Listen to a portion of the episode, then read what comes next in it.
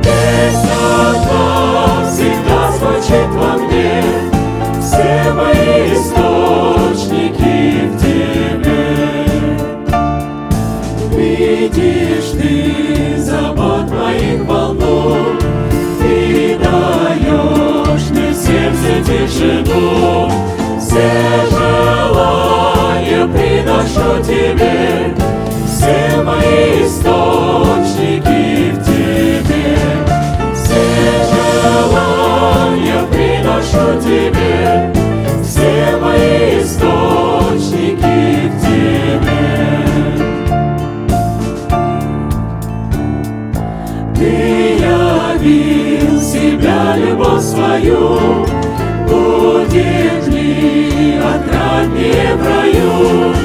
Радостью трепещет все во мне, Все мои источники в тебе.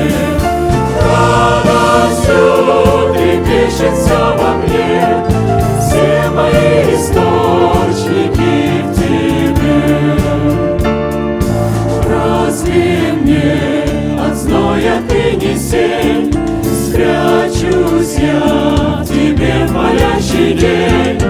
Воспою в пустыне я тебе, Все мои источники в тебе. Воспою в пустыне я тебе, Все мои источники в тебе. Сила вражья мне кругом грозит, Но душе Господне имя щит.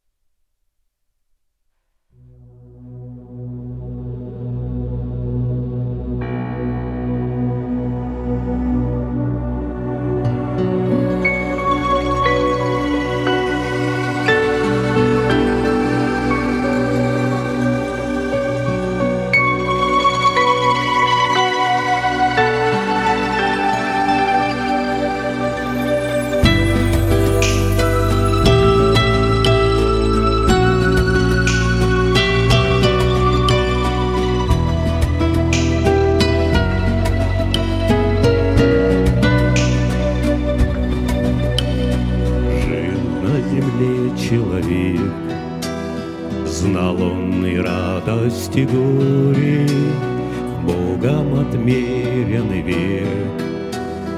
Доброе знал он и злое, Верность, обман и любовь, Горечь, разлук и страдания, И нестерпимую боль В сердце от непонимания. Все испытал он, но вот жизненный путь завершился. Нет больше дел и забот, где он куда торопился. И бестелесным себя чувствовал так непривычно прошлое глядя, скорбя, живя в нем вторично.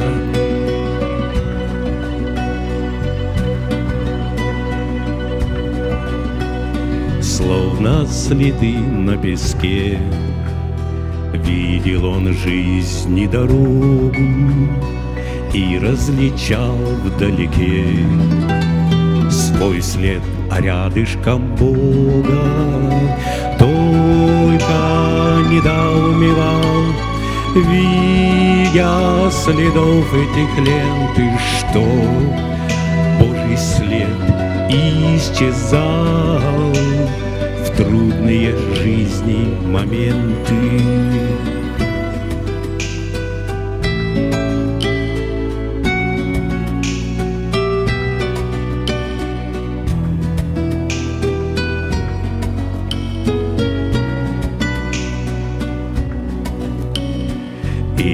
потрясенный спросил Он свои беды считая Господи, был я без сил Как мог меня ты оставить? Как? И на этот вопрос Бог отозвался смиренно Я на руках тебя нес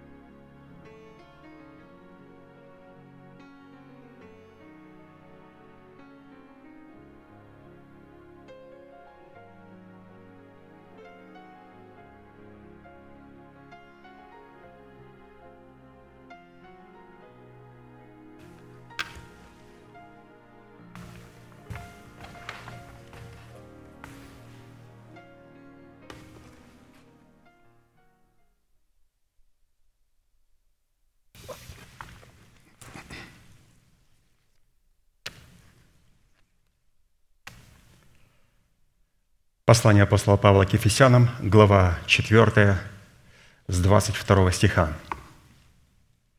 «Отложить прежний образ жизни ветхого человека и сливающего в обольстительных похотях, обновиться духом ума вашего и облечься в нового человека, созданного по Богу в праведности и святости истины». Итак, право на власть – отложить прежний образ жизни – чтобы облечь свои тела в новый образ жизни. И сколько бы мы ни говорили на эту тему, не возвращались к трудам нашего пастыря, мы всегда находим для себя нужные, важные, судьбоносные откровения, которые мы должны были, были услышать, принять, понять и потом исповедовать. Итак, здесь нам представлена повелевающая заповедь – и для выполнения этой повелевающей заповеди, которая, как мы знаем, была записана у апостола Павла и представлена в серии проповедей апостола Аркадия, задействовано три судьбоносных, повелевающих и основополагающих действия. Это отложить, обновиться и облечься. То есть такое призвание, звание, воззвание могут говорить только апостолы. Только апостолы могут человеку сказать, как и что и где необходимо отложить, как необходимо обновить свое мышление духом своего ума и как необходимо облечься в нового человека, созданного по Богу в праведности и святости истины. И вот как раз от выполнения этих трех требований будет зависеть совершение нашего спасения. Спасение, которое дано нам в залог в формате семени, чтобы обрести его в собственность в формате плода правды – то есть необходимо пройти от залога к собственности, от оправдания к праведности, от семени к плоду, от спасения духа к спасению нашей смертной души и нашего тленного тела. И это все возможно сделать, если мы с Богом будем соработать с своей верой, с Его божественной верой. А это говорит о том, что наша вера должна быть как зерно горчичное. Чему подобно еще Царство Небесное? Вот оно подобно зерну горчичному, которое самое маленькое из всех семян на земле. Маленькое-маленькое зернышко. Но когда вырастает, становится одним из самых больших злаков. Поэтому мы принимаем эту истину в этом зернышке и понимаем, что без работы с Духом Святым и со Словом Божьим своей верой мы не сможем из этого горчичного зерна вот вырастить такое дерево, в кроне которой могут укрываться ангелы Божии – птицы небесные. И вот об этой соработе в формате насказания мы встретились в 17-м псалме Давида, в котором призвание и исповедание полномочий, содержащихся в сердце Давида в восьми именах Бога, позволило Давиду возлюбить и призвать достопоклоняемого Господа, а Богу дало основание задействовать полномочия этих возможностей – в битве против врагов Давида. Псалом 17, 1, 4. «Возлюблю Тебя, Господи, крепость моя, Господь, твердыня моя и прибежище мое, Избавитель мой, Бог мой, скала моя, на Него я уповаю, щит мой, рог спасения моего и убежище мое. Призову достопоклоняемого Господа и от врагов моих спасусь». Давайте все вместе провозгласим наше наследие в Иисусе Христе – Господи, Ты крепость моя, Господи, Ты твердыня моя, Господи, Ты прибежище мое, Господи, Ты избавитель мой, Господи, Ты скала моя, Господи, Ты щит мой, Господи, Ты рог спасения моего, Господи, Ты убежище мое. То есть сейчас мы с вами выколачивали тук из пшеницы. Это очень важно, когда мы вместе поем псалмы, когда мы вместе молимся, когда мы вместе исповедуем. Мы в это время выбиваем тук из пшеницы. И поэтому мы видим, что вот с этими именами, восемь имен, соработал Давид.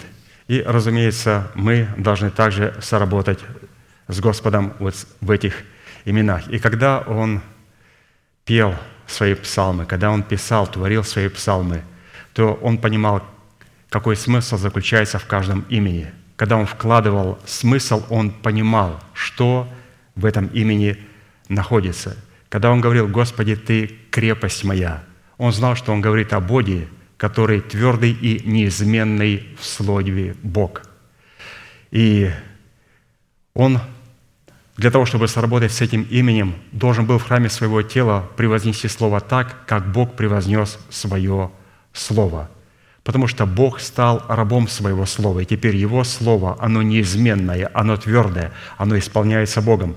Поэтому, когда я говорю, «Господи, Ты крепость моя», мы говорим, «Господь, Ты превознес Слово Свое превыше всякого имени Твоего, и я превозношу Слово Твое, так, как Ты его превознес на небесах, так, как оно превознесено в нашей церкви, а в нашей церкви Слово Божие стоит на правильном пьедестале, оно превознесено и поставлено превыше всего.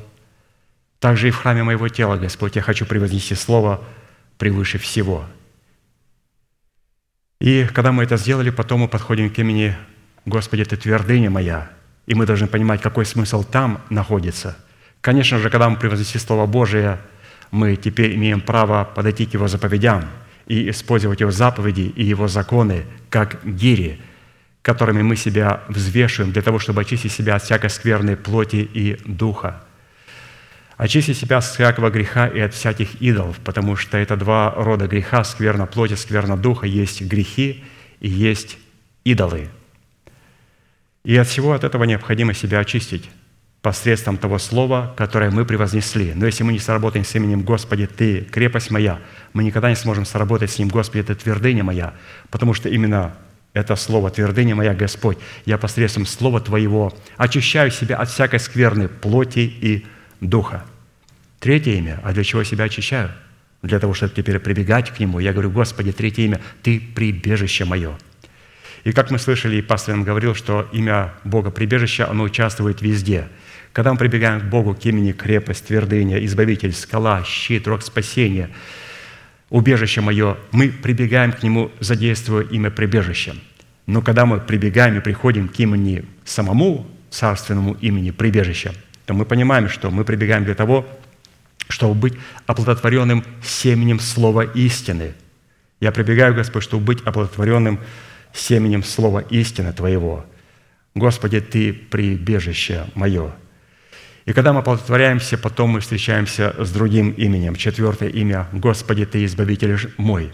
Оказывается, в том плоде, который будет теперь взращиваться в моем духе, Господь начнет спасать меня – и взращивая плод правды во мне, Он будет воцарять благодать во мне, для того, чтобы держава смерти могла быть шумом не спровергнута из нашего естества, из нашего тела. И для того, чтобы это делать и получить это избавление, разумеется, Господь нас возводит на имя Свое. «Господи, Ты скала моя». Он возводит нас на вершины для нас недосягаемые, чтобы мы с вершины этой скалы могли увидеть отдаленную землю – или же откровение о том, что и наше тело во времени, не потом, в потустороннем мире, когда человек переходит в вечность, а именно во времени он сказал, что он явит силу своего воскресения. А для этого необходимо соработать с именем Бога «Ты скала моя». Оттуда мы видим землю отдаленную, Господь. Во времени не глаза другого, а мои глаза увидят Твое спасение и Твое воскресение в моем теле. Иными словами, когда Давид пел эти псалмы, он знал, что он пел. И когда мы с вами исповедуем эти имена Божии, то мы соработаем с ними, и мы понимаем, какой смысл в них заложен. Другой человек может прочитать эти же имена, обращаться к этим же именам, но они не будут работать в его жизни. Почему? Потому что он совершенно не понимает а, тот смысл, а, который заложен в этих именах – он не понимает цену, которую необходимо заплатить, чтобы сработать с этими именами. Он не может определить признаки, по которым можно определить, что вообще я сработаю хотя бы хоть с одним именем. Вот сегодня будем продолжать говорить об имени «Господи, Ты – скала моя». И для того, чтобы дать ему правильную оценку, правильное определение этому имени, нам необходимо было ответить на четыре классические вопроса, которые были поставлены нашим пастырем, и, разумеется, им же были и отвечены. И вот – Первое. Первый вопрос. Какими характеристиками определяется наш наследственный удел в имени Бога скала? Второе. Какое назначение в реализации нашего спасения призван выполнять наш наследственный удел в имени Бога скала? Третье. Какую цену необходимо заплатить, чтобы дать Богу основание быть нашей скалой? Четвертое. По каким результатам следует определять, что Бог действительно является нашей скалой в реализации нашего призвания – и мы сами остановились на вопросе третьем. Какую цену необходимо заплатить, чтобы дать Богу основания быть нашей скалой? И сегодня мы с вами рассмотрим пятую цену. Итак, пятая составляющая цены, дающая основание Богу быть нашей скалой, состоит в нашем послушании повелению Бога устроить Господу жертвенник на вершине скалы в Офре Авиезеровой – а для этой цели прежде необходимо разрушить жертвенник Ваалу, устроенный нашими отцами все на той же вершине скалы в Офре Авиезеровой. И мы прочитаем место Священного Писания, оно достаточно пространное. Это Судьи 6 глава, с 1 по 40 стих. «Сыны Израилевы стали опять делать злое перед очами Господа, и предал их Господь в руки мадианитян на семь лет. Тяжела была рука мадианитян над Израилем, и сыны Израилевы сделали себе от мадиан ущелья в горах и пещеры и укрепления. Когда посеет Израиль, придут мадиантяне и амаликитяне, и жители Востока, и ходят у них, и стоят у них шатрами, и истребляют произведения земли до самой Газы – и не оставляя для пропитания Израилю ни овцы, ни вола, ни осла. Ибо они приходили со скотом своим и с шатрами своими, приходили в таком множестве, как саранча. Им и верблюдам их не было числа, и ходили по земле Израилевой, чтобы опустошать ее. и весьма обнищал Израиль от мадианитян. И возопили сыны Израилевы Господу.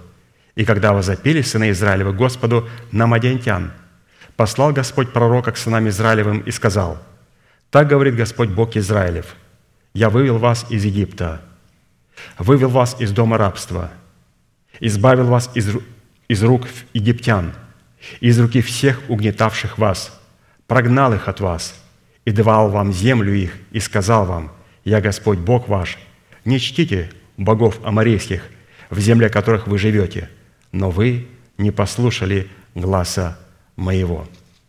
И, разумеется, когда вот Господь обратился к ним через пророка, Израиль начал каяться. И когда он начал каяться, смиряться перед Богом, в это время пришел ангел Господень и сел в Офре под дубом, принадлежащим Иасу, потомку Авиезерову. Сын его, Гедеон, выколачивал тогда пшеницу в точиле. То есть точило – это там, где топчут виноград, чтобы получать вино, а он там выколачивал пшеницу. Сын его Гедеон выколачивал тогда пшеницу в точиле, чтобы скрыться от мадианитян. И явился ему ангел Господень и сказал ему, «Господь с тобой, муж сильный». Гедеон сказал ему, «Господин мой, если Господь с нами, то от чего постигло нас все это? И где все чудеса Его, о которых рассказывали нам отцы наши, говоря, «Из Египта вывел нас Господь». Ныне оставил нас Господь и предал нас в руки мадианитян. Господь, возрев на него, сказал, «Иди с этой силой твоей и спаси Израиля от руки мадианитян. Я посылаю тебя». Гедеон сказал ему, «Господи, как спасу я Израиля? Вот и племя мое в колене Манасином самое бедное, и я в доме отца моего младший». И сказал ему Господь, «Я буду с тобой, и ты поразишь мадентян, как одного человека». Гедеон сказал ему, «Если я обрел благодать перед очами твоими, то сделай мне знамение, что ты говоришь со мною. Не уходи отсюда, доколе я не приду к тебе и не принесу дара моего, и не предложу тебе». Он сказал, «Я останусь до возвращения твоего». Гедеон пошел и приготовил козленка и опресноков из ефу муки. Мясо положил в корзину, а похлебку влил в горшок и принес к нему под дуб и предложил. И сказал ему ангел Божий, «Возьми мясо и опресноки и положи на сей камень, и выли похлебку». Он так и сделал. Ангел Господень простер конец жезла, который был в руке его, прикоснулся к мясу и опреснокам, и вышел огонь из камня, и поел мясо и опресноки, и ангел Господень скрылся от глаз его. И увидел Гедеон, что это ангел Господень. Он думал, что перед ним а, посланник Божий, пророк Божий, потому что слово «ангел», «ангелос» – это посланник. Он думал, он говорит с пророком, а оказался это а, небожитель. И когда он это увидел, сказал Гедеон, «Увы мне, владыка Господи, потому что я видел ангела Господня лицом к лицу». Господь сказал ему, «Мир тебе, не бойся, ты не умрешь». И устроил там Гедеон жертвенник Господу и назвал его Иегова Шалом, то есть Яхве – мир – Шалом, мир по-еврейски. Он еще до сего дня в Офре Авиезеровой. В ту ночь сказал ему Господь, «Возьми тельца из стада отца твоего и другого тельца семилетнего, и разрушь жертвенник Ваала, который у отца твоего, и сруби священное дерево, которое при нем, и поставь жертвенник Господу Богу твоему на вершине скалы сей» в порядке, то есть в божественном порядке – и возьми второго тельца и принеси его всесожжения на дровах дерева, которое срубишь. Гедеон взял десять человек из рабов своих и сделал, как говорил ему Господь. Но как сделать это днем он боялся, домашних отца своего и жителей города, то сделал ночью. Поутру встали жители города, и вот жертвенник Валов разрушен, и дерево при нем струблено, и второй телец вознесен во всесожжение на новоустроенном жертвеннике. И говорили друг другу, кто это сделал? Искали, расспрашивали и сказали, Гедеон, сын Иасов, сделал это. И сказали жители города Иасу, выведи сына твоего. Он должен умереть за то, что разрушил жертвенник Ваала и срубил дерево, которое было при нем. Я сказал всем приступившим к нему, вам ли вступаться за Ваала, вам ли защищать его? Кто вступится за него, тот будет предан смерти в это же утро. Если он, Ваал Бог, то пусть сам вступится за себя, потому что он, мой сын, разрушил его жертвенник. И стал звать Гедеона с того дня и Еро Ваалом, потому что сказал, пусть Ваал сам судится с ним за то, что он разрушил жертвенник его. Между тем все маденитяне и амалькитяне и жители Востока собрались вместе, перешли реку и стали станом на, Даниль, на долине Израильской. И Дух Господень объял Гедеона. Он вострубил трубою, и созвано было племя Авиезерова идти за ним. И послал послов по всему колену Манасину, и оно вызвалось идти за ним. Также послал послов Кассиру, Завулону и Нефалиму, и сии пришли навстречу ему. И сказал Гедеон Богу, «Если ты спасешь Израиля рукою моею, как говорил ты, то вот я расстелю здесь на гумне стриженную шерсть. Если роса будет только на шерсти, а на всей земле сухо, то буду знать, что спасешь рукой моей Израиля, как говорил ты. Так и сделал. На другой день, встав рано, он стал выжимать шерсть и выжал из шерсти росу целую чашу воды. И сказал Гедеон Богу, «Не прогневайся на меня, если еще раз скажу, еще только однажды сделаю испытание над шерстью. Пусть будет сухо на одной только шерсти, а на всей земле пусть будет роса». Бог так и сделал в ту ночь. Только на шерсти было сухо, а на всей земле была роса. Вот нам надо дойти до вот этой росы, до этого воскресения, которое будет на нашей земле, на нашем теле. Ну какой долгий путь. Ну вот это написано, Судья 6 глава, с 1 по 40 стих. Сейчас мы будем идти и смотреть, как мы можем облечь свои тела в воскресения Христова. Итак, мы будем рассматривать данное событие внутри своей сущности или же в недрах нашего сердца – и в сущности Сиона в достоинстве избранного Богом остатка.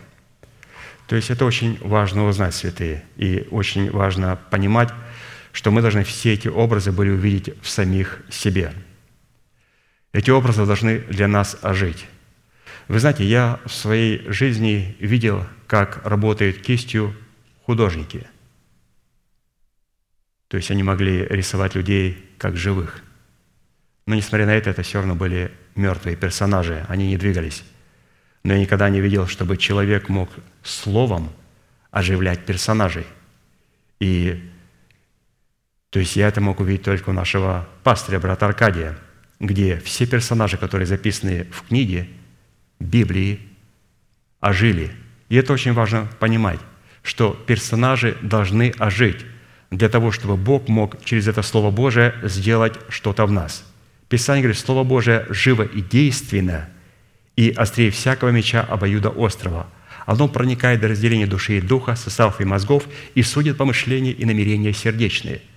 То есть до тех пор, пока Слово Божие не будет живо, оно не будет действенным. Для нас персонажи должны все ожить. Мы должны увидеть всех этих персонажей в самих себе – и давайте обратим на важные события, которые происходили в данном контексте, который мы с вами прочитали. Ну, во-первых, следует обратить внимание на тактику мадинитян, амаликитян и жителей Востока. в руки которых Бог предал Израиля за поклонение валу, что являлось злом в очах Господа. Все эти жители, они никого не убивали и никого не брали в плен. Они просто приходили в землю Израилеву только во время жатвы и ходили среди них. И стояли у них шатрами, и истребляли произведения земли до самой Газы, и не оставляли им, то есть Израилю, для пропитания ни овцы, ни вала, ни осла. Такая тактика мадиантян, амаликитян и жителей Востока побудила Израиля скрываться в убежищах пещер и расселенных скал, под которыми просматривается образ полномочий Бога в имени скала Израилева. То есть здесь мы должны подчеркнуть вот это первое откровение, которое мы должны увидеть были в себе. То есть мы должны встретиться вот с этими народами, с этими мадиентянами, амаликитянами и жителями Востока, для того, чтобы мы могли в сработе с Богом победить все эти народы. А как победить? Вот как это сделал Израиль. Они начали скрываться в скалах – то есть они начали сработать с именем Бога «Ты – скала моя». Мы сейчас посмотрим, как вот сработая с именем Бога скала, Он позволит нам одержать победу над мадентянами, маликитянами и жителями Востока, и мало того, получить росу для нашей земли, получить откровение, не только откровение, чтобы это откровение почивало и ожидало своего времени, откровение об установлении нашего тела – ну, первое, на что мы с вами обратили внимание, так это на то, что нам необходимо увидеть всех этих персонажей и, конечно же, врагов. Ну да, конечно, легко себя увидеть мадиантянином. Вот однажды пастор спросил а, у одного человека притча о самарянине. Он говорит, кого ты в этой притче видишь себя? Он говорит, ну я вижу себя самарянином. Он говорит, я вижу себя тем израненным. Он говорит, да, ну, я как бы лидер, и ну, и мне там лежать во враге как-то не к лицу. Я вижу себя вот самарянином. То есть мы должны понимать, что когда мы видим в этой притче что-то или рассматриваем притчу, мы должны увидеть всех персонажей в себе. Вот мы увидели в себе, или же мы видим в себе мадианитян, амаликитян и жителей Востока. Вот сейчас будем искать их в себе, святые. Они у нас есть. Надо просто их найти для того, чтобы одержать над ними полную победу. Итак, первое откровение. Мы должны встретиться с нашими врагами, или же мы должны увидеть их в самих себе. Если мы их не увидим, то мы не сможем сработать с именем Бога «Ты – скала моя». Чтобы прибегать к этому имени, необходимо, святые, увидеть этих врагов внутри себя. Когда я вижу этих врагов в моем соседе, а, в моем маме, в моей папе, но не вижу их в себе – то, разумеется, я никогда не могу сработать с именем Бога «Ты – скала моя». Я вижу все это в себе.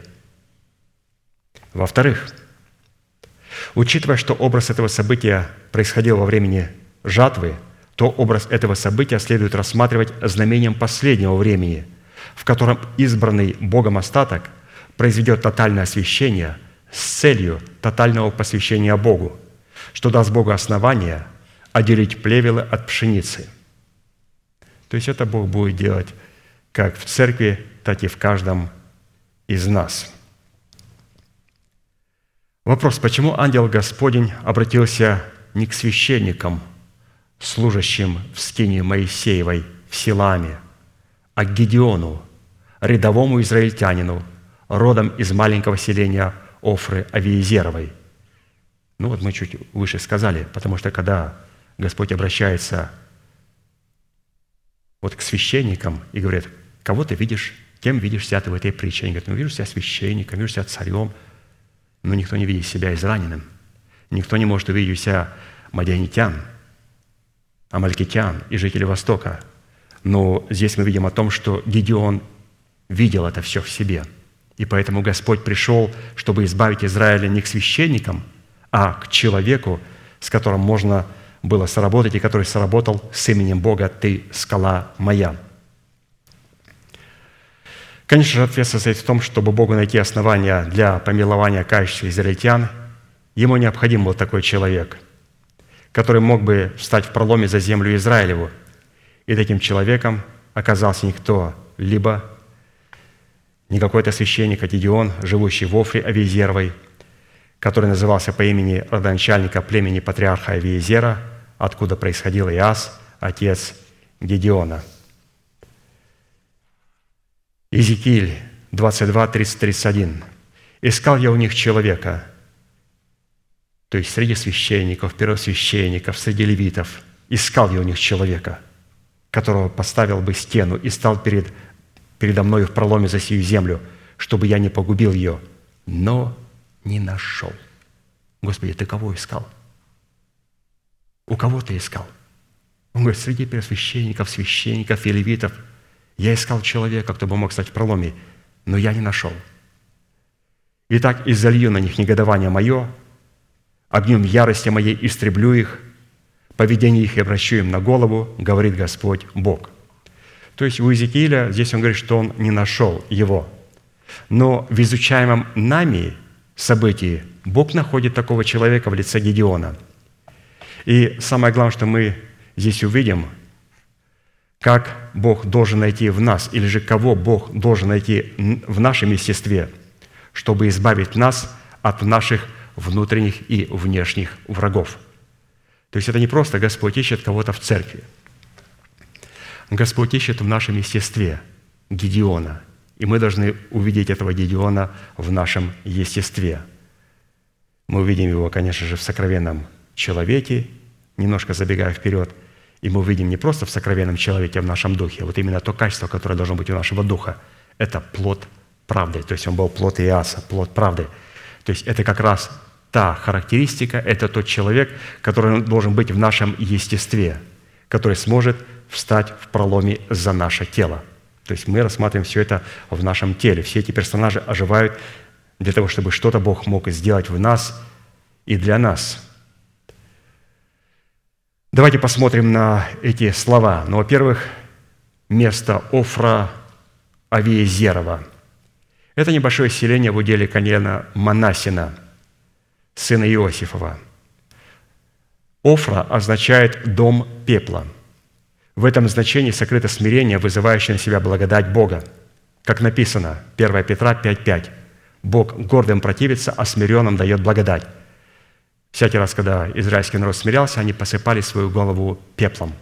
Поэтому вот это место, где находился Дион, мы смотрим координаты. Координаты, где должна находиться та личность в нашем естестве – через который Бог сможет нас дать нам спасение, избавление для наших тел, чтобы эта роса откровения, воскресения Христова могла покрыть наши тела. Это должна быть Офра Авиезерова. Его слово «Офра» – это селение, это дом пепла или же смирение. Далее, имя Авиезер означает «мой отец, помощь». Имя отца Гедеона было Иоас – Имя Иас означает «Яхве даровал», в то время как имя Гедеона означает «призванный разрушать и разбивать в куски». Таким образом, значение, содержащееся в совокупности имен Офра Авиезерова, Иас и Гедеон, слитые вместе, означают для нас следующее. Смирение, явленное в надежде на помощь Отца – является даром благодати Божьей, призванной разрушить державу смерти в телах наших, дабы на руинах смерти воздвигнуть державу жизни. То есть какие важные слова. Здесь есть и смирение, здесь есть и помощь от Бога, здесь есть и благодать Божия, и есть то, что разрушать, и то, что созидать. Офра Авиезерова, Гедеон, сын Иаса.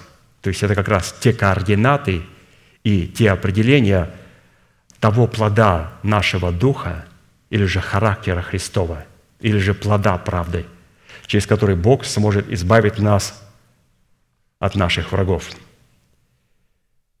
Исходя из того, что мадианитяне – это потомки Лота, то есть близкие родственники – Амаликитяне – это потомки Исава, сына Исаака.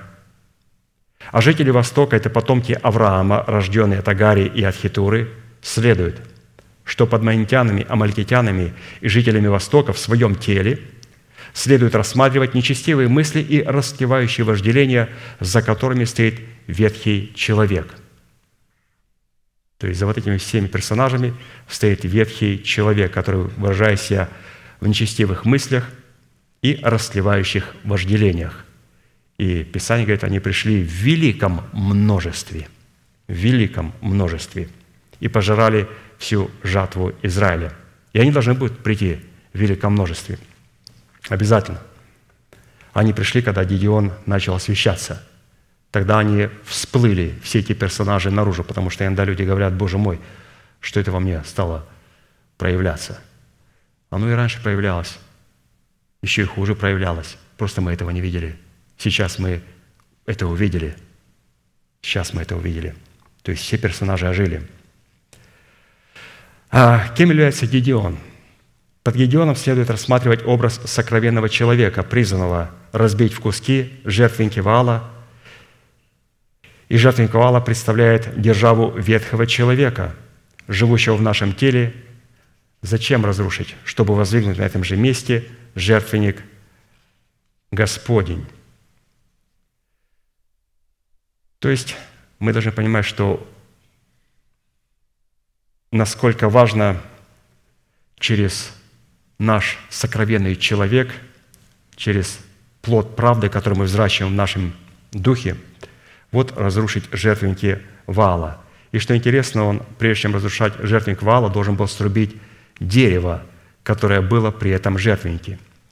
И что интересно, что жертвенник Вала – это все-таки ага, сердце христианина, но которое не очищено от мертвых дел – это как вот мы говорим, что, как пастырь показал, что вначале, когда мы рождаемся свыше и в младенчестве, мы являемся синагогой, синагогой Божией. И у нас есть развилочка. Пойдешь налево, станешь синагогой сатаны. А это как? А это тогда, когда ты младенчество не оставляешь, и младенчество трансформируется в душевность. То есть младенец – это душевный человек, но душевный человек не всегда младенец – а как узнать, я душевный человек или младенец? Когда ты приходишь в собрание, ты контролируешь проповедующего? Да, ты душевно опасный человек. И находясь в этой церкви, человек такой является представителем синагоги сатаны. А пойти направо – это начинать устроять себя в храм духовный, в священство святое. Это когда человек приходит на собрание и трепещет перед Словом Божьим. Также и здесь жертвенник вала – Жертвенник Ваала, при котором стояло дерево, он все находится в том же сердце христианина. Но просто эта совесть не очищена от мертвых дел. Или же это те твердыни лжи, которые мы приняли о нашем спасении. Это вот как раз то дерево, святые. Мы должны это постоянно помнить и постоянно вспоминать. Вот пастырь постоянно, обратите внимание, когда воскресенье он проповедует, он говорит о ложных твердынях спасения – Почему их так важно уничтожить? Почему их необходимо срубить? Потому что святые. Если у нас пастор предложил там 10 твердынь, будут стоять, и мы их не срубим, то наш жертвенник, на котором мы возносим жертвы и говорим, дорогой Небесный Отец, во имя Сына Твоего Иисуса Христа, а сзади стоит такое дерево громадное, ложная твердыня, то, вы знаете, а, то вот этот жертвенник является жертвенником Ваала – Жертвенник Вала отличался от жертвенника Господня, что при всяком жертвеннике Вала стояло дерево, ложная твердыня спасения. А жертва была та же самая. Вот и Илья приглашает на гору Кормил пророков Валовых и пророков Дубравных. И говорит, дайте нам два тельца.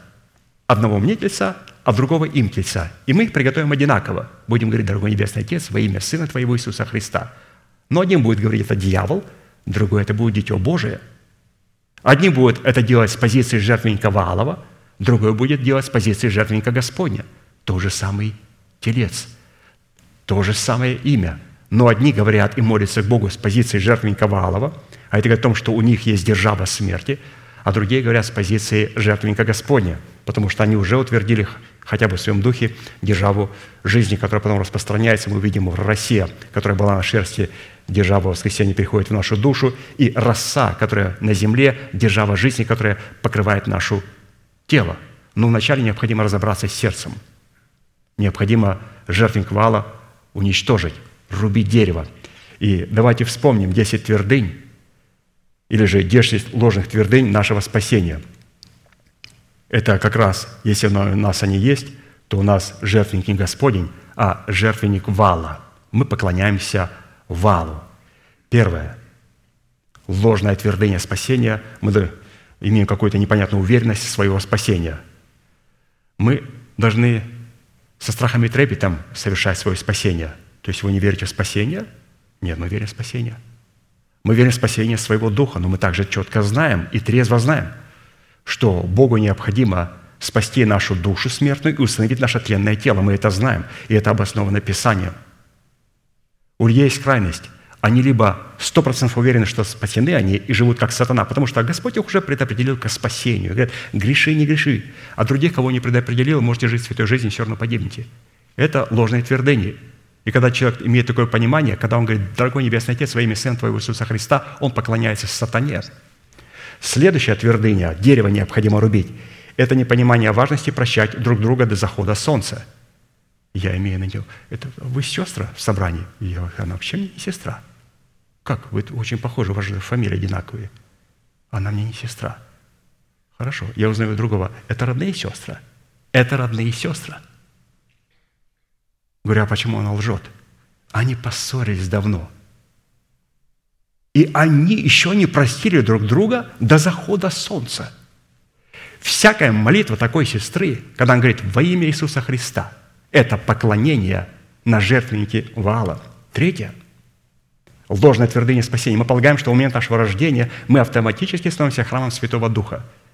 Мы должны устроить себя в храм Святого Духа. Четвертое. Воспринимать крещение Святым Духом или говорение на иных языках за вождение Святым Духом. Это не есть вождение Святым Духом. Вождение Святым Духом – это когда мы исполняем заповеди Господни. Вот это вождение Святым Духом. Но когда человек молится на иных языках – и при этом живет как сатана. Это не есть вождение Святым Духом. Вождение Святым Духом – это исполнение Святого Слова Божьего. Пятое. Мы полагаем, что поклоняемся Богу в Духе истине, когда молимся на иных языках. Мы поклоняемся Богу в Духе истине, когда находимся, во-первых, на месте, на котором пребывает, как пастор показал, память святого имени Его. Мы поклоняемся в Духе и в истине, когда наша совесть очищена от мертвых дел. Мы поклоняемся Богу в Духе и в истине, когда истина находится в нашем Духе, и мы этой истиной молимся Богу. Шестая твердыня. Мы продолжаем рубить это дерево вместе с Гедеоном. Рубим это дерево.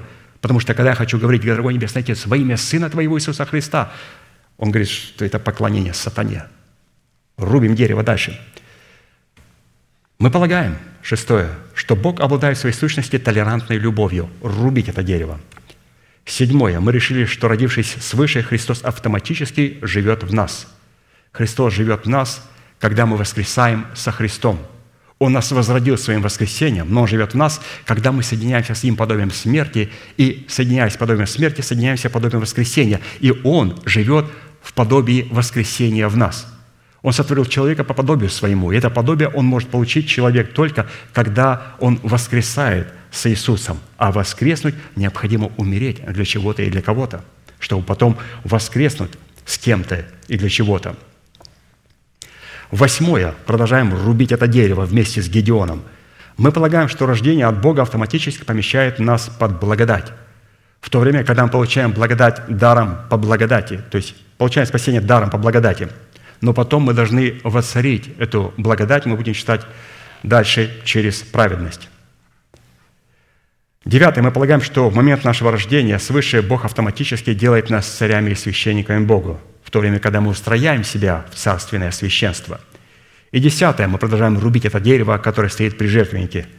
Мы полагаем, что записанное Слово Божие в Священном Писании является рема, то есть открытым для нашего ума. И я имею право а, вот, контролировать, инспектировать говорящего человека, которого Бог послал в мою жизнь, в то время, когда Слово Божие и является логос, то есть запечатанным сокрытым словом. Вот, пожалуйста, вот эти святые 10 а, ложных твердынь, это как раз и есть то дерево, которое необходимо нам срубить для того, чтобы потом разрушить жертвенник валов. Далее. Выколачивание пшеницы в точиле, как здесь говорится, это образ смирения, в котором мы судим себя, чтобы не быть осужденными с миром. То есть там он выколачивал пшеницу. Мы судим себя, чтобы не быть осужденным с миром.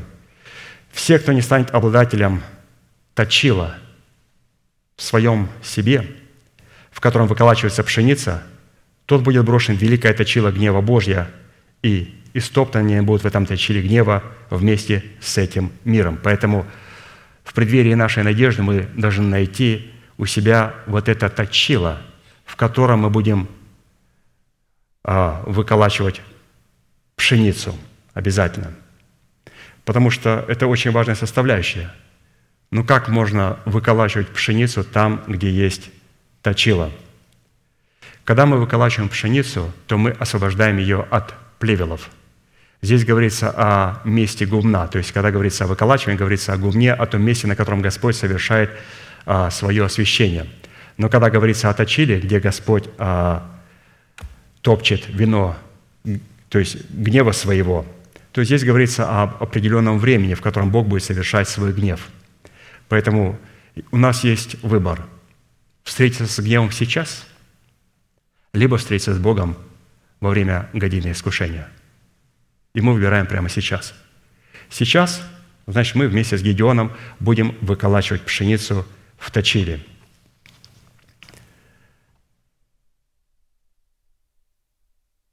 Выколачивание пшеницы в точиле – это образ освящения, в котором мы осуждаем наши нечестивые мысли и расливающие желания, что дает Богу основания заключить с нами завет мира. А посему устроение жертвенника в Офре Авиезеровой, названного Яхве Шалом, то есть Яхве Мир, это заключение с Богом завета мира, который является вечным, твердым и непреложным, в котором благодать Божия получает основание воцариться в нашем сердце – через праведность нашей веры, ведущей нас к жизни вечной. Римлянам 5, 21. «Дабы как грех царствовал к смерти, так и благодать воцарил через праведность к жизни вечной Иисусом Христом, Господом нашим». Воцарение благодати Божией в устроении жертвенника Вофия Вейзеровой наделяет нас полномочиями для разрушения жертвенника Вала на вершине скалы – принадлежащий нашему Отцу, и это есть образ разрушения, осуждения, упования на богатство тленное. То есть нам необходимо разрушить жертвенник Вала и потом восстановить жертвенник Господень. В-третьих, следует обратить внимание на одно важное обстоятельство, что для разрушения жертвенника Вала, принадлежащего Иасу, отцу Гедеона – задействованы 10 рабов Гедеона, под которыми следует разуметь, что не Гедеон находится под рабством закона, а закон находится под рабством Гедеона. Потому что Гедеон – это образ плода правды, взращенный Иасом. Галатам 5, 22, 23. Плод же Духа – любовь, радость, мир, долготерпение, благость, милосердие, вера, кротость, воздержание. На таковых нет закона. Вот эта фраза «на таковых нет закона» означает, что плод Духа освобождает нас из-под стражи закона. То есть плод Духа, плод правды нашего сокровенного человека в лице Гедеона. Он освобождает нас из-под стражи закона. И теперь а, вот эти 10 человек, которые помогали ему – 10 рабов. Это были 10 рабов его. Но в начале, когда мы рождаемся, мы являемся рабами. И закон является нашим господином, является нашим детоводителем. Но мы говорим, каким образом мы можем принять вот это обетование об установлении нашей души и нашего тела. Нам необходимо обратить закон в наших рабов, в нашего друга – и это можно сделать только через Гедеона. Плод Духа. Именно плод Духа, вот как мы прочитали, в таких качествах, как любовь, радость, мир, долготерпение, благость, милосердие, вера, кротость, воздержание, на таковых нет закона. То есть плод Духа освобождает нас от закона и делает закон нашим другом или же нашим рабом, который поможет нам разрушить жертвенник Вала – Обязательно, потому что мы задействуем именно закон, святой закон, для того, чтобы разрушить жертвенники вала. Это как Давид. Он поразил филистимлянина, Голиафа, и чем он осек ему голову? Его же мечом. Мечом Голиафа. А меч Голиафа – это закон. Закон, на который он уповает. И необходимо взять этот меч и отсечь голову Голиафу. Необходимо, вот, чтобы у нас были вот эти 10 рабов у Гедеона. Вот эти 10 рабов у Гедеона – это как раз и есть, меч в руке Давида. Какой меч? Меч Голиафа. То есть какая а, важность закона, закона Моисеева? Закон, который против нас. Но он против нас только тогда, когда он в руках у а, Голиафа. Но когда мы убиваем его, взятым откровением из ручья, ведь что сделал Давид? Он подошел к ручью и взял из ручья пять гладких камней. То есть он принял учение от пятигранного служения. И потом этой истиной, этим учением упразднил рукописание, которое было против него, и сделал закон своим другом. И ветхий человек знает – что если мы делаем закон своим другом, то это меч в руке Давида, и он обязательно отсечет ветхому человеку голову. Давайте посмотрим о законе, который был детоводителем в начале, когда мы рождаемся свыше, то есть нашим господином. Мы были рабами его, потому что мы были рабами греха, как написано Галатам 3, 23, 29.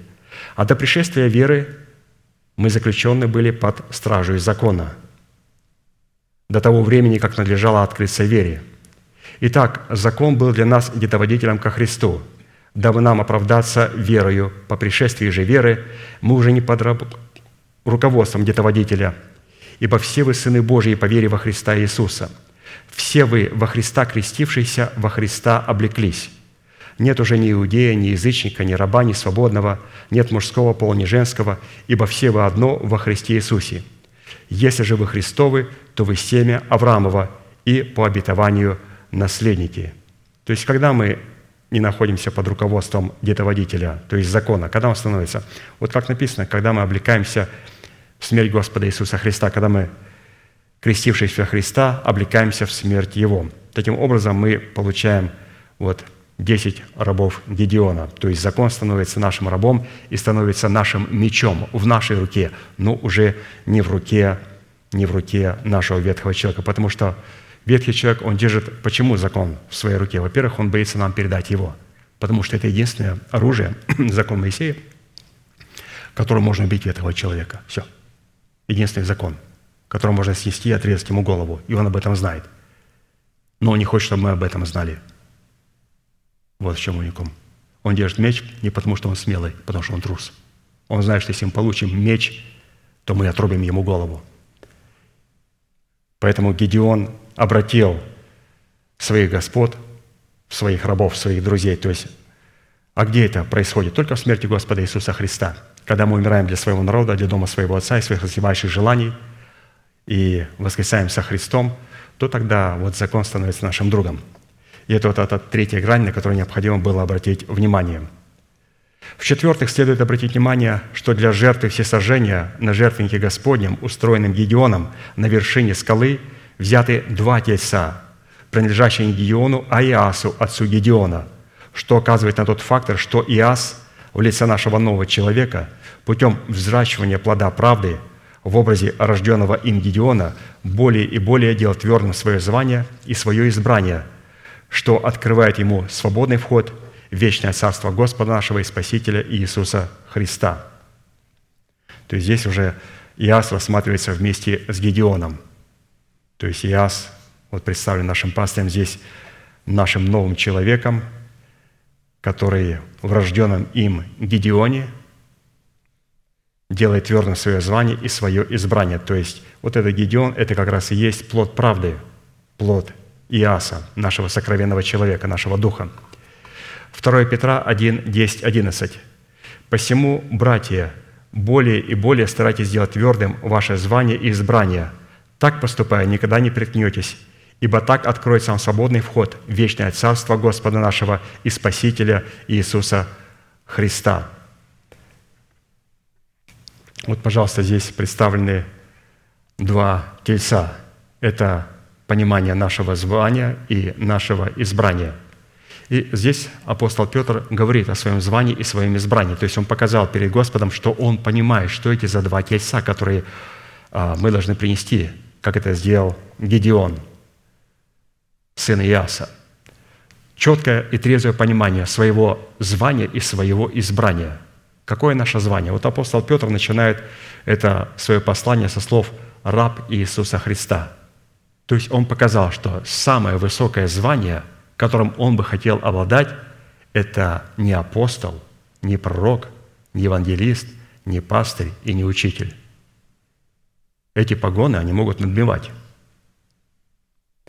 Они все называли себя, когда называли апостолами, раб Иисуса Христа. Тем самым это очень было важно показать, что я приношу два тельца. Это твердое, четкое понимание своего звания и своего избрания. И делать твердым свое звание и свое избрание. Итак, мое звание – раб Иисуса Христа, а наше избрание является, как в этом же послании Петр пишет, быть причастниками божеского естества, быть одно с Господом. Итак, устроение Гедеоном жертвенника Господня на вершине скалы и принесение в жертву двух тельцов, принадлежащих его отцу Иасу, это образ плода правды в нашем уповании на богатство нетленное. Упование на богатство нетленное, выраженное в устроении самого себя в жертвенник Господень на вершине скалы, дает Богу основание обратить свою руку против наших притеснителей – как мы читали по утру, когда жители города, вот эти жители города, это в лице поклонников Вала, встали, и вот жертвенник Валов разрушен, и дерево при нем срублено, и второй телец вознесен. То есть мы эти все вещи говорили, что жертвенник Валов разрушен, как срубить необходимо дерево. Второй телец вознесен. То есть мы определились со всеми этими составляющими второй телес мы делаем твердым свое звание, свое избрание. Все эти компоненты есть. Второй телес вознесен в сожжение на новоустроенном жертвеннике. И говорили друг другу, кто это сделал. Искали, расспрашивали и сказали, Гедеон, сын Иасов, сделал это. И сказали жители города Иасу, выведи сына твоего, он должен умереть за то, что разрушил жертвенник Вала – и срубил дерево, которое было при нем. Я сказал всем приступившим к нему, вам ли вступаться за вала, вам ли защищать его? То есть это происходит, когда наш дух становится на защиту, когда наш дух очищен от мертвых дел, и когда там срублено дерево, вот эти все ложные твердыни спасения, когда мы трезво поняли, Господи, оказывается, мое перезвание – это не, не стараться получить погоны, а это служить людям. Это звание раба. И мое призвание – быть одно с тобою. А быть одно с тобою, жизнь твоя должна полностью покрыть мой дух, душу и тело. Я должен быть облечен в воскресение Христова. И это есть мое призвание. Когда вот это все есть, то а, здесь уже Иас вступается за Гедеона. И он говорит, вам ли вступаться за Вала? Вам ли защищать его? Кто вступится за него – тот будет предан смерти в это же утро. Если он Бог, то пусть сам вступится за себя, потому что он разрушил его жертвенник. Именно посредством повиновения своей верой, вере Божьей, наш новый человек в лице Иаса истребил учением Христовым бывшее о нас рукописание, которое было против нас. Колоссянам 2, 13, 15.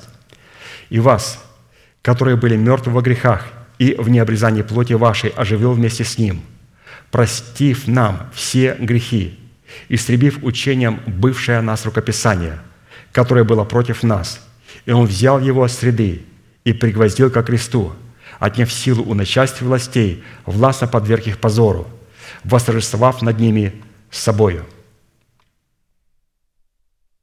То есть мы видим эти, том, каким образом закон становится нашим другом, каким образом жертвенник Вала разрушается, и каким образом мы ставим жертвенник Господень. То есть все эти процессы святые есть в нас. И, разумеется, это все Господь делает через истину, что Он истребил учением бывшее о нас рукописание. Бывшее о нас рукописание. Без учения мы не сможем уничтожить бывшее о нас рукописание. Поэтому, когда люди говорят, что мы находимся под благодатью, или же мы живем в эре благодати, эре благодати определяется не нашим годом, не нашим годом. Хотя сегодня на дворе 2023 год, если вы спросите у сатанистов, у масонов, иллюминатов, мусульман, христиан, иудеев, с чем связана эта дата? Они скажут, эта дата связана, можете прочитать в учебниках, с историческим событием. В Израиле кто-то умер, кто-то воскрес. И вот с этого дня почему-то считается новая эра – и говорят, значит, мы живем в эре благодати? А вы приняли того, кто умер и воскрес где-то 2000 лет назад? Они говорят, мы в него не верим. Одни поклоняются сатане, другие – Будда, другие верят в Аллаха, третьи верят в свой собственный интеллект и так далее. Что нас помещает под благодать Божию? Благодать Божия и свобода от закона определяется только тогда, когда мы можем истребить рукописание, которое было против нас, учением Господа Иисуса Христа. Чтобы принять учение Господа Иисуса Христа, необходимо найти то место, на котором Господь открывает эту истину. А это место, на котором Господь положил память имени Своего. И мы должны знать это место. И не просто знать, а найти это место. В-пятых, какие еще грани необходимо знать из повествования о Гедеоне – Следует обратить внимание на стратегию Гедеона, возглавившего ополчение Израилева, которое он выстоял против врагов Израиля, истребляющего жатву израильтян.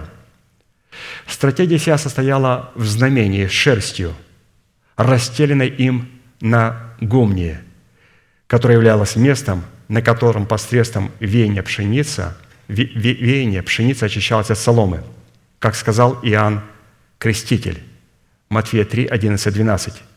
«Я крещу вас в воде в покаяние, но идущий за мной сильнее меня. Я недостоин понести обувь его. Он будет крестить вас Духом Святым и огнем. Лопата его в руке его, и он очистит гумно свое, и соберет пшеницу свою в житницу, а солому сожжет огнем неугасимым». То есть он очистит гумно свое – он очистит свою церковь.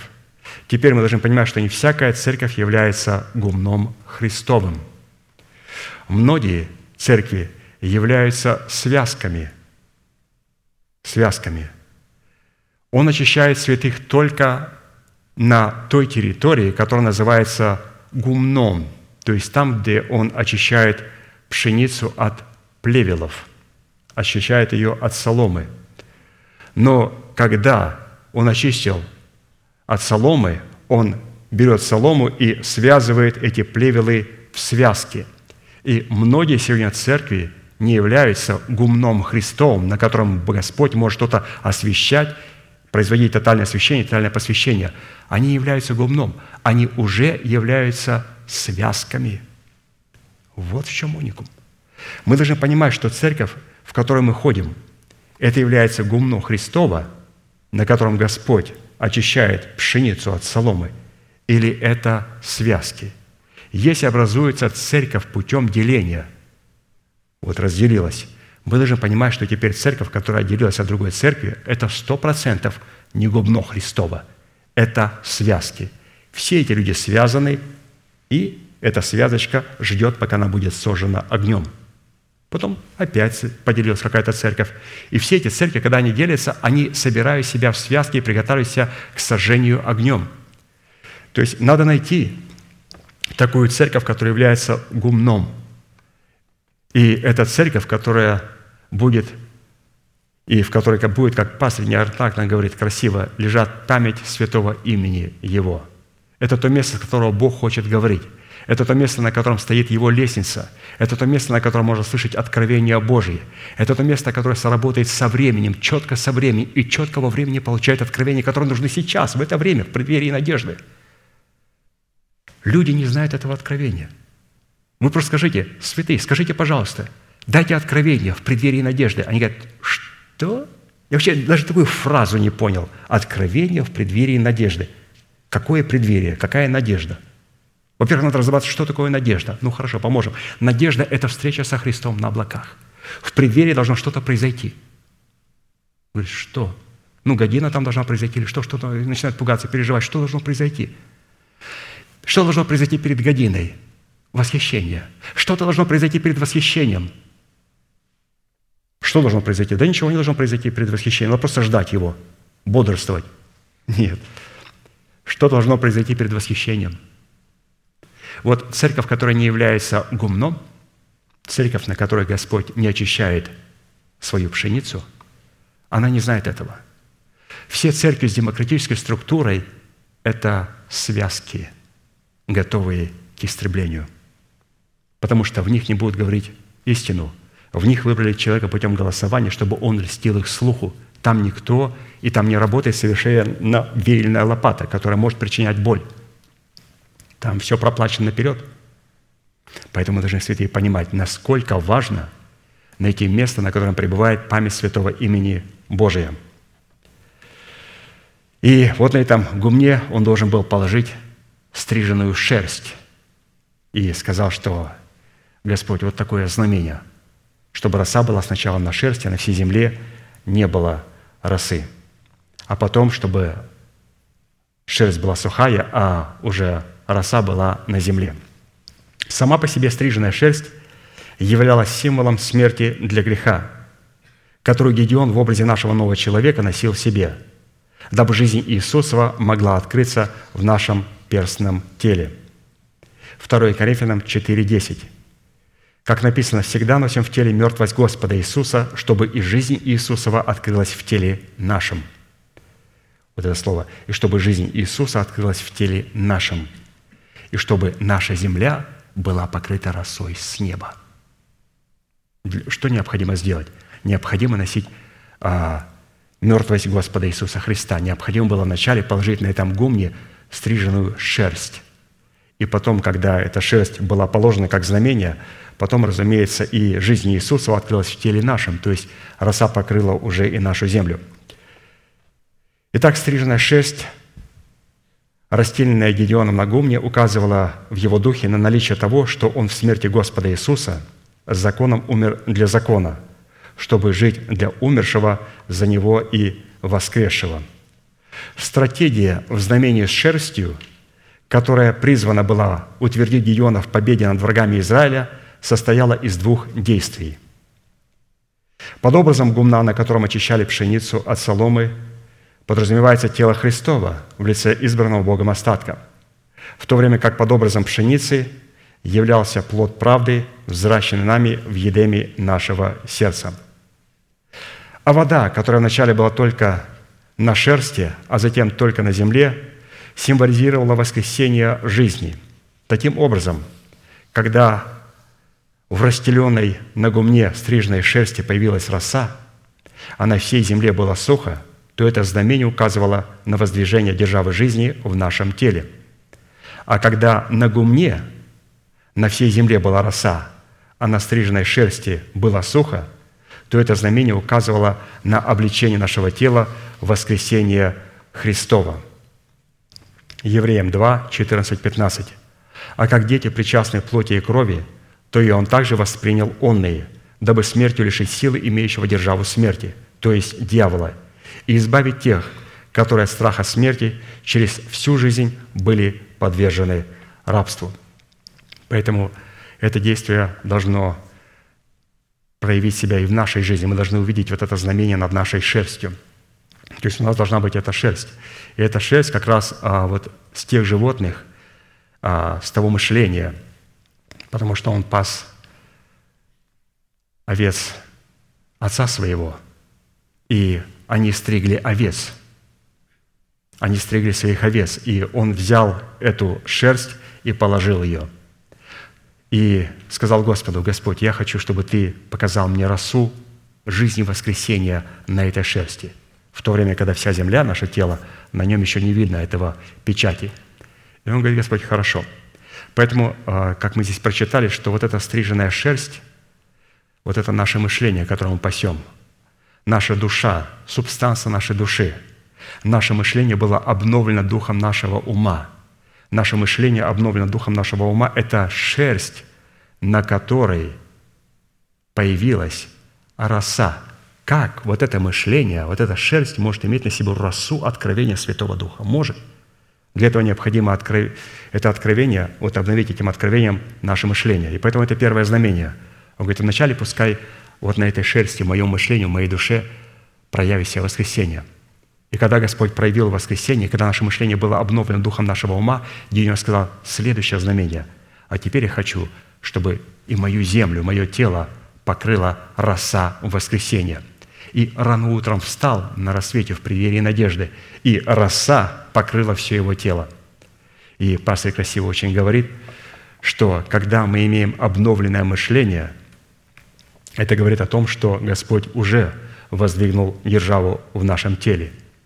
Но когда Он явит свою росу, наше тело облечется в уже имеющуюся державу. Поэтому насколько важно, святые, иметь обновленное мышление, насколько важно – увидеть это знамение на своей шерсти, то есть своей душе. Очень важно.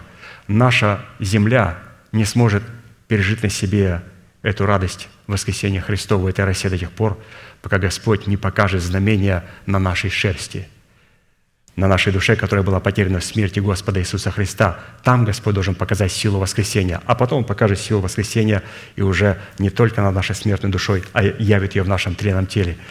Поэтому, святые, будем благодарить Бога за то откровение, которое мы могли сегодня вспоминать, которое является достоянием нашего сердца и которое мы будем утверждать в нашей молитве. Будьте благословенны, будем молиться.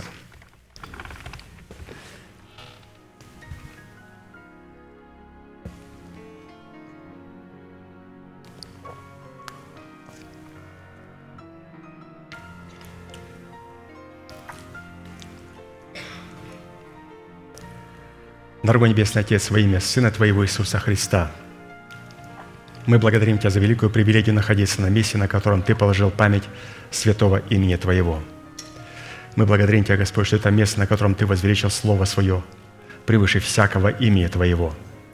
И мы приходим, Господь, на это место для того, чтобы научиться, как в храме нашего собственного тела, возвеличивать Твое Слово. Мы благодарим Тебя, Отец, во имя Сына Твоего Иисуса, что Ты первый – возвеличил Слово и стал рабом своего Слова. Потом Твой Сын это сделал, и Он передал своей церкви, каким образом надо возвеличивать истину.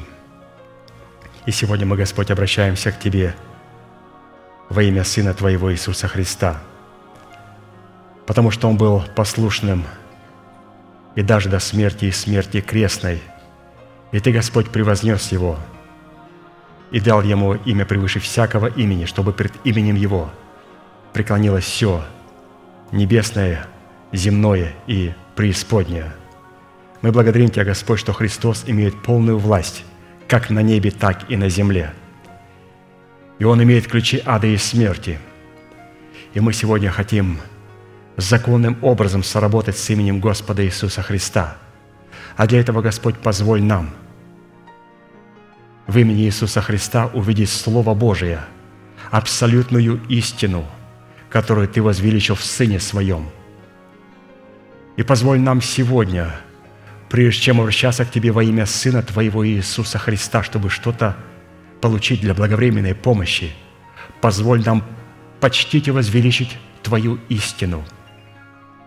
Мы благодарим Тебя, Господь, что мы ходим во свете – во свете Твоей абсолютной истины, как Ты ходишь во свете Твоей истины. Мы вообще имеем общение друг с другом, и кровь Иисуса Христа очищает нас от всякого греха. И если, Господь, мы говорим, что мы не имеем греха, то мы обманываем сами себя, и истины нету в нас.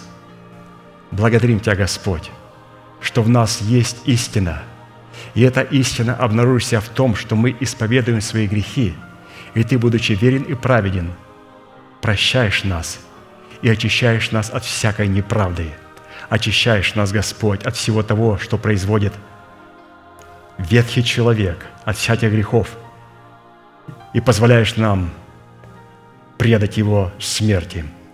Мы благодарим Тебя, Господь, что только благодаря тому, что можем находиться на том месте, на котором пребывает память святого имени Твоего, можем находиться, Господь, на том месте, которое не является связкой, в которой Ты собрал солому, чтобы ее сжечь огнем, а является гумном, на котором есть как пшеница, так и солома. Господь, позволь нам быть пшеницей. Позволь нам, Господь, чтобы сегодня, когда Ты очищал на этом гумне, чтобы мы согласились, Господь, с Твоим Словом, чтобы очистить себя от всякой скверной плоти и духа, чтобы очистить себя от всякого греха, от всякого запинающего греха, от всяких идолов, в которых мы помазание ставим выше помазующего, исцеление выше исцеляющего и благословение выше благословляющего. Позволь нам, Господь, превознести Тебя в Слове Твоем – Благодарим Тебя, Господь. Благодарим Тебя, что Ты очищаешь нас от всякой неправды, что Ты начищаешь нас и освобождаешь нас от державы смерти тогда, когда Ты позволяешь нам срубить дерево, которое находится при жертвеннике Ваала. Мы не хотим, Господь, с позиции жертвенника Ваала обращаться к Тебе. Поэтому благодарим Тебя, что Ты дал нам сегодня способность срубить все ложные твердыни спасения, которые были внедренные в церковь. Мы согласились, Господь, с этими истинами, и мы струбили, Господь, посредством Твоей истины всякую ложь. Мы благодарим Тебя, Господь, за спасение, которое мы получили даром по благодати и искупления в Иисусе Христе. И благодарим Тебя за возможность со страхом и трепетом совершать свое спасение. Благодарим Тебя, Господь, Благодарим Тебя, Господь, что можем сработать с Твою истиною, когда находим место, на котором Ты превознес свою истину, когда находим, Господь, церковь Твою, как тесные врата с достоинством добродетельной жены. Благодарим Тебя, Господь, что Ты облекаешь сегодня нас в двойные одежды. Благодарим Тебя за оправдание и праведность. Благодарим Тебя, Господь, за то, что Ты нам сегодня даешь понимать и делать твердым – свое звание, звание рабов Господа Иисуса Христа и нашего избрания быть сопричастниками божеского естества. Мы благодарим Тебя, Господь, за то, что Ты позволил нам найти это место, на котором Ты являешь свою абсолютную истину. Мы молим Тебя, Господь, чтобы получить законное право обращаться к Тебе именем Иисуса Христа. Позволь нам принять эту истину и сохранить ее – и исповедать ее своими устами. Ты сказал, познайте истину, и истина сделает вас свободными. Мы также благодарим Тебя, Господь, что сегодня Ты можешь увидеть святых Твоих, которые творят правду. Слово Твое говорит, праведно творить правду еще, и святой да освящается еще. И благодарим Тебя, Господь, что правда – это является Твоей истиной в действии. И когда Ты увидишь, Господь, истину в действии – это позволит нам обращаться к Тебе не с позиции жертвенника Вала, а с позиции жертвенника Божьего. Мы хотим, Господь, чтобы Ты сегодня явил силу воскресения, потому что мы соединились, Господь, с Тобою в смерти Господа Иисуса Христа. Ты позволил, Господь, нам – облечься также и в Его воскресение. Благодарим Тебя за росу, которая сегодня пребывает на нашей шерсти. И это позволяет нам, Господь, утвердить Твой жертвенник и Твою державу жизни для нашего естества. И после этого, Господь, Ты давал обетование Гедеону, и дал, Господь, это обетование и нам, что это роса воскресения Христова и Твоя жизнь она сможет покрыть и Твое гумно, Твою церковь, может покрыть нашу землю, наши тела. И мы ожидаем, Господь, этого момента, когда тела святых, в которых сегодня уже воздвигнуто и утверждено держава жизни и воскресения, смогут облечься в полномочия воскресения Христова. Благодарим Тебя, Господь, за эти истины, которые мы сегодня могли слышать и вспоминать. Благодарим Тебя, Господь, что это место является Твоим гумном, потому что на этом месте есть Твой божественный порядок. Поэтому, Господь, поклоняясь перед Твоим божественным порядком и признавая Твой божественный порядок, мы хотим поблагодарить Тебя за нашего пастыря, брата Аркадия. Благодарим Тебя, Господь, что Ты явил свое отцовство для нас в нем. Благодарим Тебя, Господь, за те откровения, которые мы могли получить и сохранить и утвердить в своем сердце. Мы благодарим Тебя, Господь, что Слово, которое Ты даровал нам через Него, могло нас воскрешать, поднимать, врачевать. И мы молим Тебя, Господь, чтобы сегодня даже Слово в наших устах могло обратиться и к Нему. И мы, Господь, Тебя не просим, мы, Господь, Тебя умоляем, чтобы Твоя милость благопоспешила к Его полному восстановлению, чтобы Он мог продолжать с дерзновением совершать то служение, Господь, которому Ты готовил его с ранних лет – и которое Ты возложил на Него, чтобы открыть нам тайну благовествования Христова. Потому что Ты открыл и открываешь нам эту истину. И несмотря на то, что Ты дал церкви апостолов Павла, Петра, Иуду, Иакова, Иоанна, но, Господь, когда это Слово – было помещено в Твою книгу. Оно было запечатано печатями Твоими. Мы не можем, Господь, понять своим умом то, что запечатано в Твою книгу. Мы молим Тебя, Господь, чтобы книга была распечатана через Твоих апостолов. Потому что все то, что помещено в книгу, оно запечатано. Но все то, что сказано – рема, человеком, которого Бог посылает в нашу жизнь, оно распечатывается для нас и становится жизнью нашей. Поэтому, Господь, мы благодарим Тебя, что наш пастор находит мужество и силу распечатывать Слово Божие своими устами и передавать нам то откровение, которое Ты распечатал в его сердце, чтобы мы могли принять его и сделать его достоянием своего сердца – мы с великой жаждой и трепетом будем ожидать того откровения, которому Ты будешь нас учить в воскресенье через нашего пастыря. Мы молим Тебя, Господь, чтобы на этом месте Ты продолжал разрушать все твердыни сатаны, все ложные твердыни спасения, чтобы на этом месте были разрушены все дела дьявола, все болезни, все немощи и всякая нищета – чтобы все это было разрушено и проклято на этом святом месте, чтобы церковь Твоя святая на этом месте, которое является Твоим гумном, была очищена и приготовлена ко встрече с Тобою. Благодарим Тебя, Господь, что мы можем находиться на том месте, на котором Ты являешь могущественное Слово Божие и Дух Святой. Благодарим Тебя за эту великую привилегию, наш великий Бог, Отец и Дух Святой – Аминь. Отче наш, сущий на небесах, да святится имя Твое, да придет царствие Твое, да будет воля Твоя и на земле, как и на небе. Хлеб наш насущный, подавай нам на каждый день, и прости нам долги наши, как и мы прощаем должникам нашим.